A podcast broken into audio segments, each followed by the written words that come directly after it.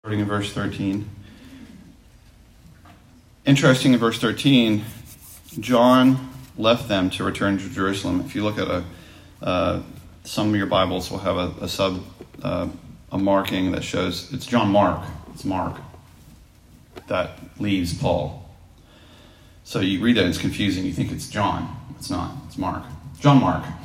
As if we need to be confused. These guys have double names sometimes. So um, Mark, also known as John Mark, uh, Mark departs, just leaves Paul abruptly.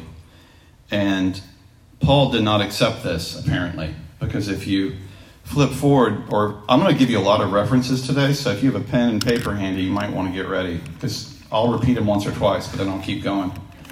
Um, in Acts 15 36 through 39, Paul um, talks about John Mark and his desertion of Acts 13. In Acts 15, Paul and Barnabas are together and uh, are deciding to what to do and should they separate, who should they take with them, and oh, there it goes.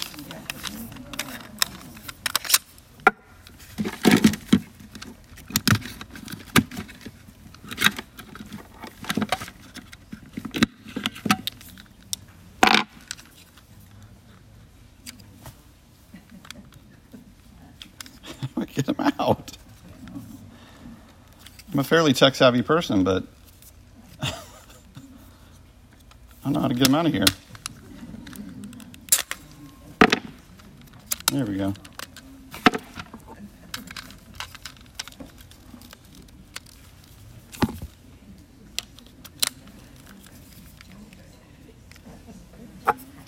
All right, we'll see how long this lasts. If not, I'll channel, channel my inner George Whitefield and be extremely loud. So in Acts 15, Paul says to Barnabas, Let's go back and visit each city where we previously preached the word and to see how the new believers are, do, are doing. Barnabas agreed and wanted to take along John Mark. But Paul disagreed strongly, saying John Mark had deserted them in Pamphylia and had not continued with them in their work. Their disagreement was so sharp that they separated. Barnabas took John Mark with him and sailed for Cyprus. So if you think disagreements among believers is a new invention, you are incorrect. So they have it. Paul and Mark don't see eye to eye. So why did Mark leave? And in Act in 13, chapter 13, verse 30, verse 13, sorry. Why did Mark leave? Doesn't, well, the text doesn't tell us. But some um, some writers believe that um, Mark's leaving was for reasons even more than personal. Perhaps Mark resented Paul assuming leadership over Mark's cousin, Barnabas. Mark and Barnabas were related. And Paul, being Paul, is saying, I'm one leading the charge, right? I mean, it's Paul. So he's very bold all the time. But clearly, Mark disagreed with Paul over something very important. So it could have been over family matters um, and some even surmise maybe Mark had an issue with Paul's message to the Gentiles of being uh, so welcoming of Gentile believers. So, while Mark, John, Mark did, John Mark did desert Paul in Acts 13, it does not hamper their mission, though. Because if we read further in Paul's writings, uh, for example, in Colossians 4, verse 10, um, Paul's writing from prison and he says, um, Aristarchus, who's in prison with me, sends you his greetings. So does Mark, Barnabas's, Barnabas's cousin. So Mark is there with Paul in prison, uh, and from he's writing the book of Colossians. And then in 2 Timothy 4:11, uh, Paul's writing to Timothy, and he says, "Only Luke is with me, but bring Mark with you when you come, for he will be helpful to me in my ministry." So we see that they get reconciled somehow uh, later on. But in Acts 13, Acts 15, no, they were not getting along. Um, so moving on, uh, in Acts 13, you see Paul doing what he always does when he visits a new city or area. He always goes to the synagogue first. So this is very much in the pattern of Jesus, right? He always went to the synagogue first. If there was a large community of Jewish people, he would always go to the synagogue first. And give an initial proclamation to the Jews there and any Gentiles present.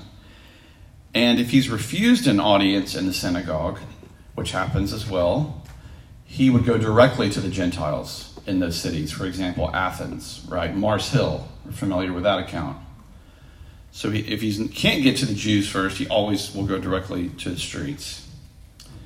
Um, now, Paul famously wrote in Romans 2 and chap- Romans 2 and 3, Paul famously writes that, that there's no difference between Jew and Gentile, right? That we're all in the same boat. We're all condemned under the law, right? We're all incapable of saving ourselves. Uh, we're all sinners. We all fall short of the glory of God. Um, so we're all equal in this regard. And considering his stance of equality, we're all equally sinners. He did not stick to the synagogue exclusively or the steps of Mars Hill exclusively, right? He's going to both because this is coming out of his theology, of his way of thinking and seeing the world. They're all sinners. Everybody needs Jesus. So I'm going to go to everybody I can. So the following sermon you see in Acts 13 is the first of his three missionary sermons in the book of Acts. There's this one in Acts 13.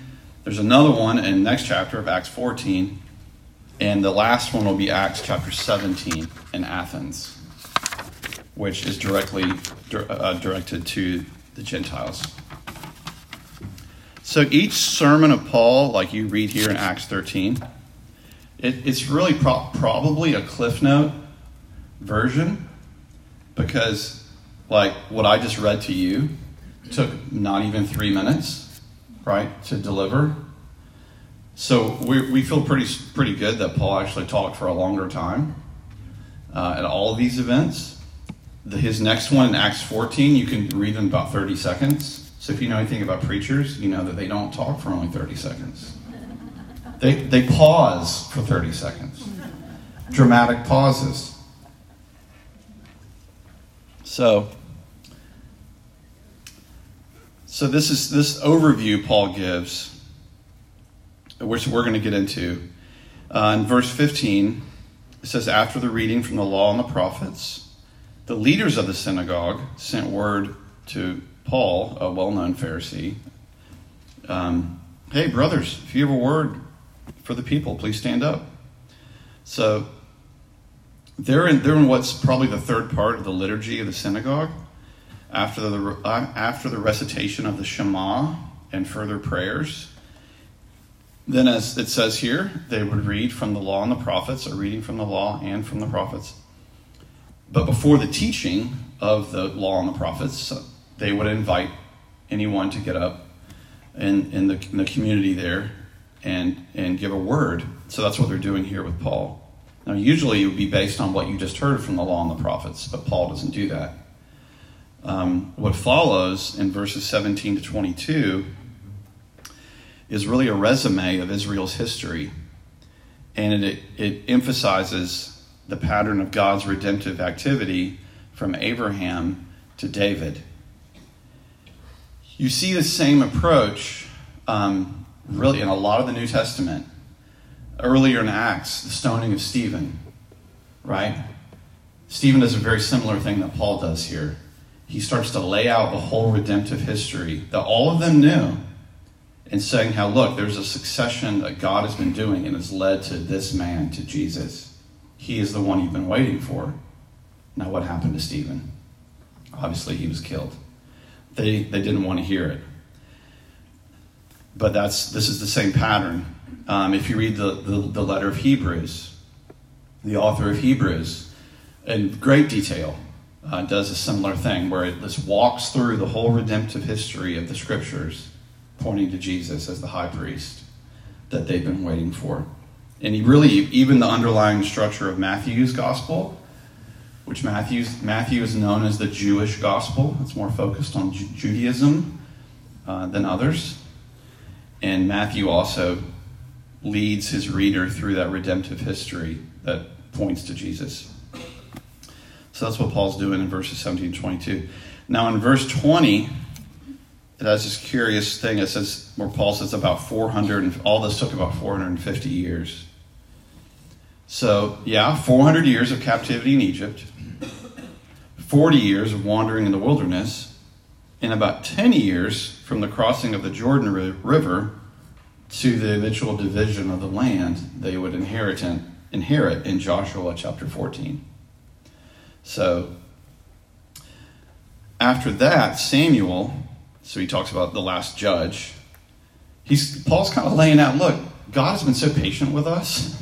He has tried all of these different things with his people, and they've, you, you have basically rejected all of them. And here he, the Messiah has come, and you still don't see him, right? We, we, we've given you a monarchy, so you said you wanted. We gave you judges, and none of it really worked, did it? So Samuel was the last judge who anointed Israel's first king of Saul. Obviously, Saul didn't work out very well. And then Paul makes reference to David, who we see here, um, he refers to as a, a man after my own heart, which is a reference to 1 Samuel 13. Um, this is a phrase, obviously, we've heard a lot attributed to, to David. And it's a title some of us could question because David was such a sinner. he was such just a he was a sinner. Um, and it's an encouragement actually for all of us though that you can have a heart for God and still make mistakes. You can have a heart for God and still be a sinner. And that's you and me. No person who's after God's heart is perfect. Um, and but like David, we can recognize our sin, repent of it, um, as David did. Then verse 23, Paul uses this phrase, according to the promise, um, or he has brought to Israel the Savior Jesus, just as he, God, promised. Jesus is in the lineage of David. There's a couple of prophecies in the Old Testament that say this. Here they come. 2 Samuel 7, verses 12 through 16. Psalm 132, 11 is a prophecy that points to the Messiah. Didn't say Jesus, but the Messiah being in the lineage of David or the root of Jesse. That's Psalm 132, 11. And then, most especially, Isaiah 11, particularly Isaiah 11, verse 10. But much of Isaiah 11 was a messianic, it is a messianic passage um, of special importance to Judaism because it literally says the Messiah would be a descent. A shoot will come up from the stump of Jesse. Uh, from his roots, a branch will bear fruit. And another Old Testament prophecy that's maybe the most famous is uh, Isaiah 53, which, um, in great detail, uh, lays out about bodies and wounds we are healed, et cetera, et cetera, right? We hear this a lot on Good Friday. Um, that's probably the most overt. Psalm 22 clearly is about crucifixion. Um, and it's, there are references to crucifixion in Psalm 22. But take note that Psalm 22 was written at a time where crucifixion was not largely carried out on people at all. Uh, it was hundreds and hundreds of years before crucifixion was carried out by the Romans. So isn't that amazing that David would write these words that would point to an eventual method of death that the Romans would use? Now, Jesus is the fulfillment of all uh, Old Testament prophecies. There's way more than the four or five I've mentioned to you here. Um, he, Jesus fulfilled all of them. We can, we can count at least 156 that Jesus fulfilled. Now, the odds of one person fulfilling 156 prophecies of the Old Testament is a really high number. Can anyone guess what it might be? it is 10 to the 156th power. To give you some reference, that's more than the stars in the universe, in the known universe. It's more than the grains of sand on the planet Earth. That's an incredibly high number and Jesus fulfilled all of them. So, Paul's going through this dialogue to a largely Jewish audience, somewhat a few God fearing Gentiles in the room. He's laying out the redemptive history of the nation of Israel, and he's pointing them to this Messiah. So then he gets to John in verse 24, um, which all of them would have been familiar with. And, and in some ways, he could be saying, Look, John wasn't the Messiah. Some of you thought he was. Some of you thought he was, he was John, he was the apostle, he was Ezekiel. Um, come back, or you know, a new Isaiah or something. And even John said, I'm not, I'm not the Messiah, right? And Paul makes reference to that, where uh, John said, I'm not worthy to, to untie his sandals. So Paul is saying, he's refuting that. He's saying, John, John's not the Messiah. Some of you might still believe that. He's not. So Paul comes in verse 26. He's really coming to the heart of his message. And you can tell by the way the, the language shifts here in the Greek. He begins to appeal in more in respectful terms, um, using words like brothers, which, if you know the city of Philadelphia, city of brotherly love, Adelphos, he's using this familiar uh, type of term for relationship. So there's an appeal there from Paul to these men. He's saying, Men, brothers, Adelphoi, children of Abraham, God fearing Gentiles, it is for us this message of salvation has been sent. This is the hammer. He's coming home with this message. He's saying, For our people and all people, he has done this. So he's, it's becoming a bit more urgent in Paul's um, language. Then Paul presents a four point Christian confession in these next couple of verses, where he begins with um, the crucifixion of Jesus. Well, first he goes through the trial. They found no proper ground for a death sentence. So they asked Pilate to have him executed. When they carried out all that was written about him, they took him down from the cross and laid him to the tomb. Why does, this, why does the NIV do that? I don't like that. All that was written about him. Uh, other translations say he was crucified. Okay. Well, Paul is, he launches into a four point Christian confession of sorts where he lays out four things. One, Jesus was crucified. Two, they laid him in a tomb he's saying he was dead. He was fully dead. He's in a tomb. Was crucified. He died. Third, God raised him from the dead. Fourth, there were a lot of witnesses. And there are parallels between this and 1 Corinthians 15, verses 3 through 5. 1 Corinthians 15, verses 3 through 5. Paul does the exact same thing. He goes to those four points. He was crucified, he died, God raised him from the dead, and a lot of people saw it. In 1 Corinthians 15, um, well, I'll get to that in a minute.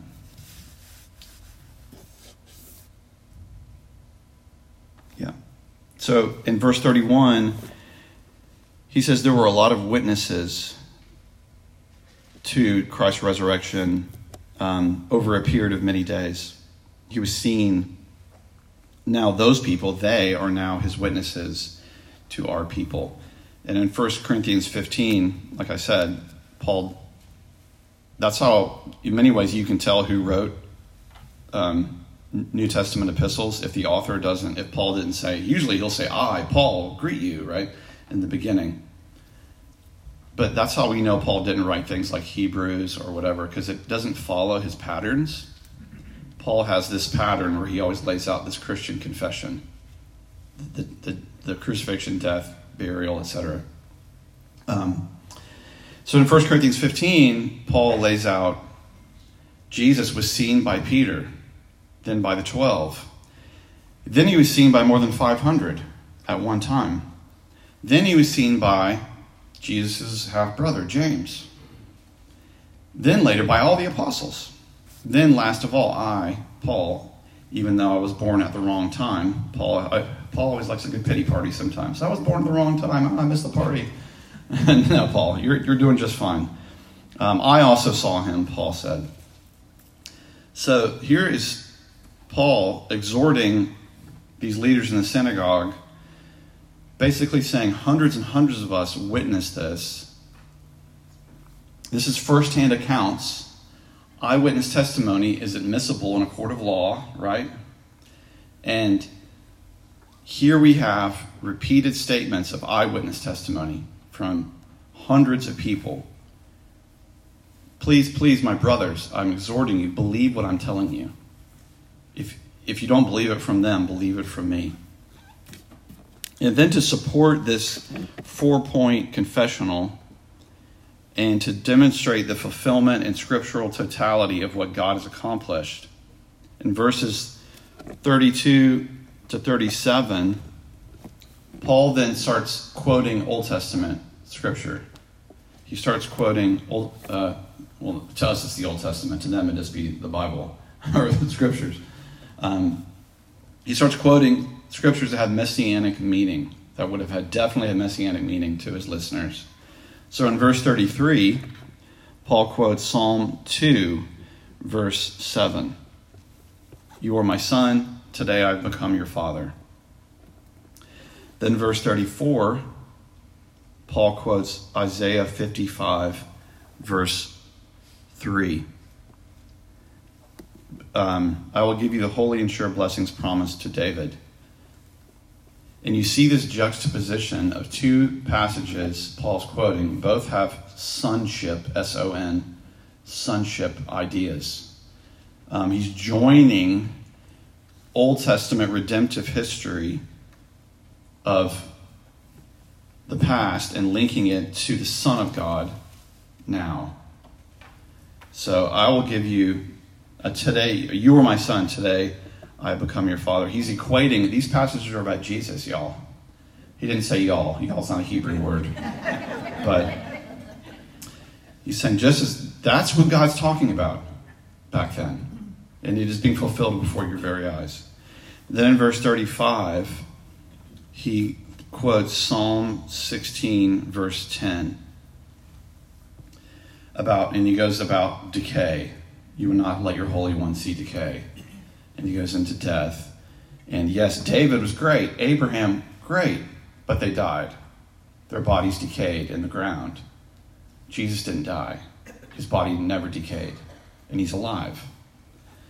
So, therefore, I want you to know that through Jesus, the forgiveness of sins is proclaimed to you.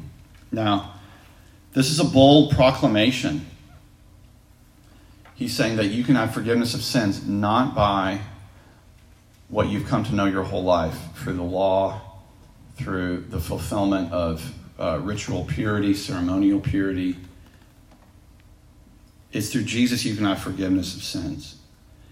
And this is very bold of Paul. I mean, and he's standing. Luke writes he's standing. He's not sitting while he speaks. A lot of times Jewish leaders would sit when they would address. Paul stands up in this assembly and starts to say these things. So there's a lot of boldness here, right? He's, he's risking his life every time yeah, he speaks like this. And clearly he almost gets killed many, many, many times. Um, but he proclaims the crux of the message, which is that you can have forgiveness of sins. We're proclaiming that to you. And this is the church's maybe most important proclamation, right? That we can proclaim to the world your sins can be forgiven. No other group can do that, right? I can't forgive anybody's sin. Jeff Patterson can't do it. Jesus the only one who forgives sin, right? Yes? Yes. Yeah, I know you know that. Um, but that is our distinct message that we have to the world.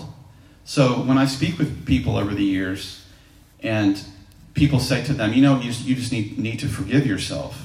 I hear what you're saying, which is you need to move on, you need to have some sense of restitution or peace with your past. I get that. That, that can be a good thing to go, you know what? Don't be so hard on yourself. But when we're talking about forgiving your own sin, you can't do that. Only Jesus forgives sin. Only Him. So when you have made sin against someone else, ultimately you have to go before Him and say, Lord, forgive me. right? I confess my sin to you, and he'll forgive you.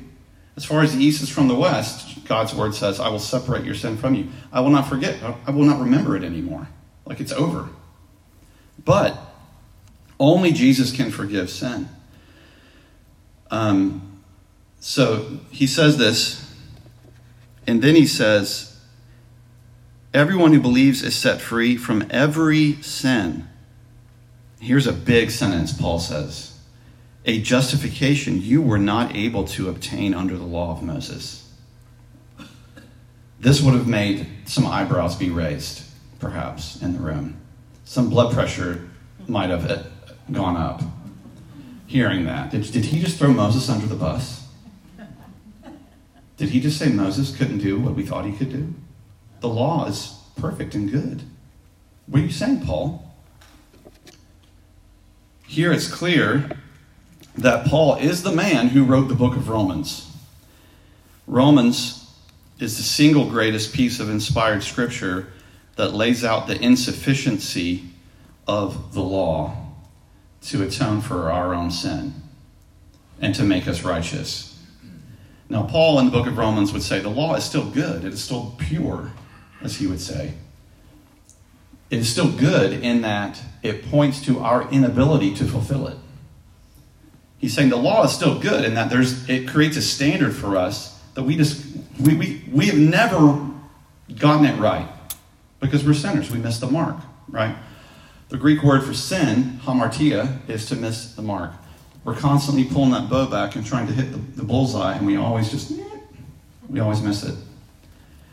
So he's saying the law is still good, but we, we, we cannot make ourselves righteous. We can't make ourselves holy. We cannot forgive our own sin. We need an, out, we need an outside mediator. We need help.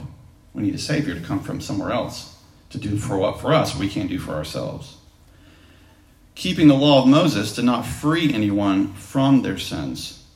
Paul would refer about this constantly in his writings throughout the New Testament. Romans 3:28, a lot of Romans. It's I could re- I'll read Romans the rest of my life and I will find something new that blows my mind. It is so inspired by the Holy Spirit, the book of Romans. Romans 3:28, 1 Corinthians 1 verse 30, Galatians 2:16, Philippians 3:19, and there's a lot more. It was a constant theme for Paul. He's pointing to the law of Moses and saying to his audience, it is not going to do what you need it to do. Only the atoning death and resurrection of Jesus satisfies the demands of the law, making the forgiveness of sins available to all who believe. You see that in Galatians 3:16, Colossians chapter 2,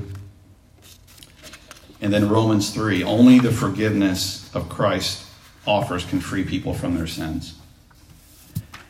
And then Paul ends this um, he ends this sermon, if you want to call it that. I would call it a sermon. Or in verse 41, he quotes, he quotes Habakkuk 1 5. In verse 41, which I guess I didn't read yet. In verse 40, take care that what the prophets have said does not happen to you. He, then he quotes Habakkuk. Look, you scoffers, wonder and perish. For I'm going to do something in your days that you would never believe, even if someone told you. So, there's no crowd pleasing jokes with Paul, right? He's not up there giving cute illustrations and tickling the ear. He's saying to these men who knew Habakkuk, who, a, a, a prophet who lived during a time of occupation of the Assyrians that would eventually lead to King Nebuchadnezzar doing what he did. Habakkuk, who a time period in which the people of Israel were enslaved. So if he's quoting this verse, it would bring to mind imagery of invading armies that God allowed to happen.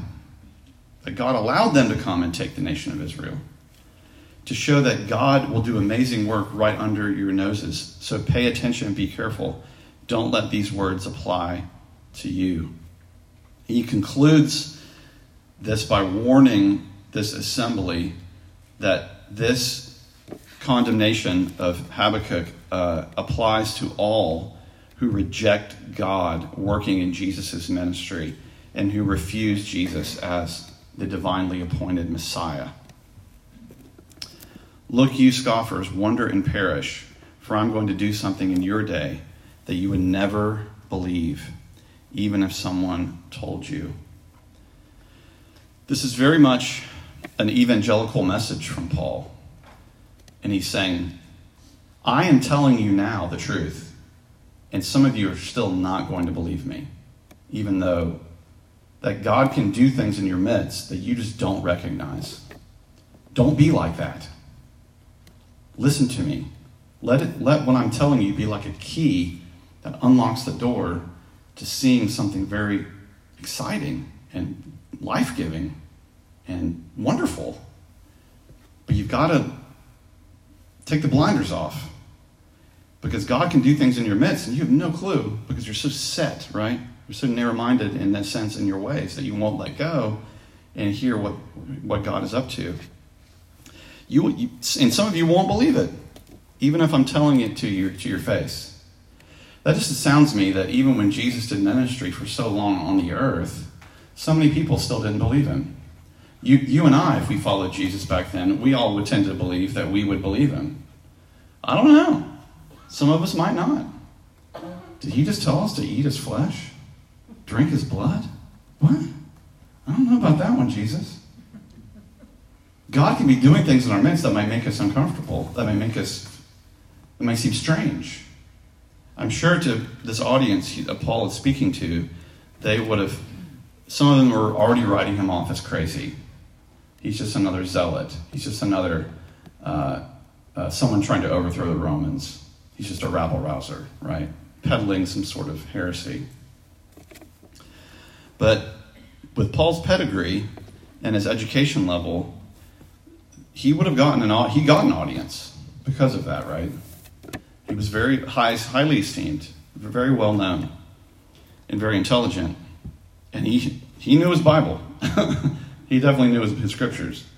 And as we see here in this text, he repeatedly is using that as a way to point to the validity of what he and the apostles would eventually give up their lives for. So, with that, my friends, I'm going to say a prayer for us. Thank you, Lord, for the ways you inspire your servants to speak your truth. And the inspiration it can give to us to be the same sort of believers who are faithful, even if the audience doesn't get it or fully understand it. God, you, you, you, you call, you equip the called, you don't call the equipped. Thank you for the ways that you maybe push us out of our comfort zone, but you do call us to be bold. I, I just think about what if Paul had not said these words to this audience? What if Paul had not done had not done what he did for us, the Gentiles? Uh, thank you, God, for the faithfulness of those men and women back then who laid down their lives to speak. And I pray that we remember the power of speaking that we, maybe you don't want us to wait for someone else to proclaim your word, but through small, unseen ways, God, you call us to speak boldly and to know your word so that we can uh, proclaim it to a world that desperately needs it. So I pray over everyone here that you give them a sense of holy boldness, give them opportunity to share your word with others this good news of Jesus to the world for the forgiveness of sins. Lord, that all people can have a fresh start. All people, we are not slaves. Lord, as you said in the synagogue when you started your ministry, you have come to proclaim sight to the blind, freedom to the oppressed, and for chains to come unbound. God, you weren't talking about physical enslavement, but spiritual and that we live in a world that's spiritually chained, held captive by our sins. And that is exactly where the enemy would love for people to stay. But Jesus, you forgive us, you set us free. And I pray we walk in that newness of life so that we can be used by you to bless the world. Thank you for these friends gathered here. In Christ's name we pray. Amen.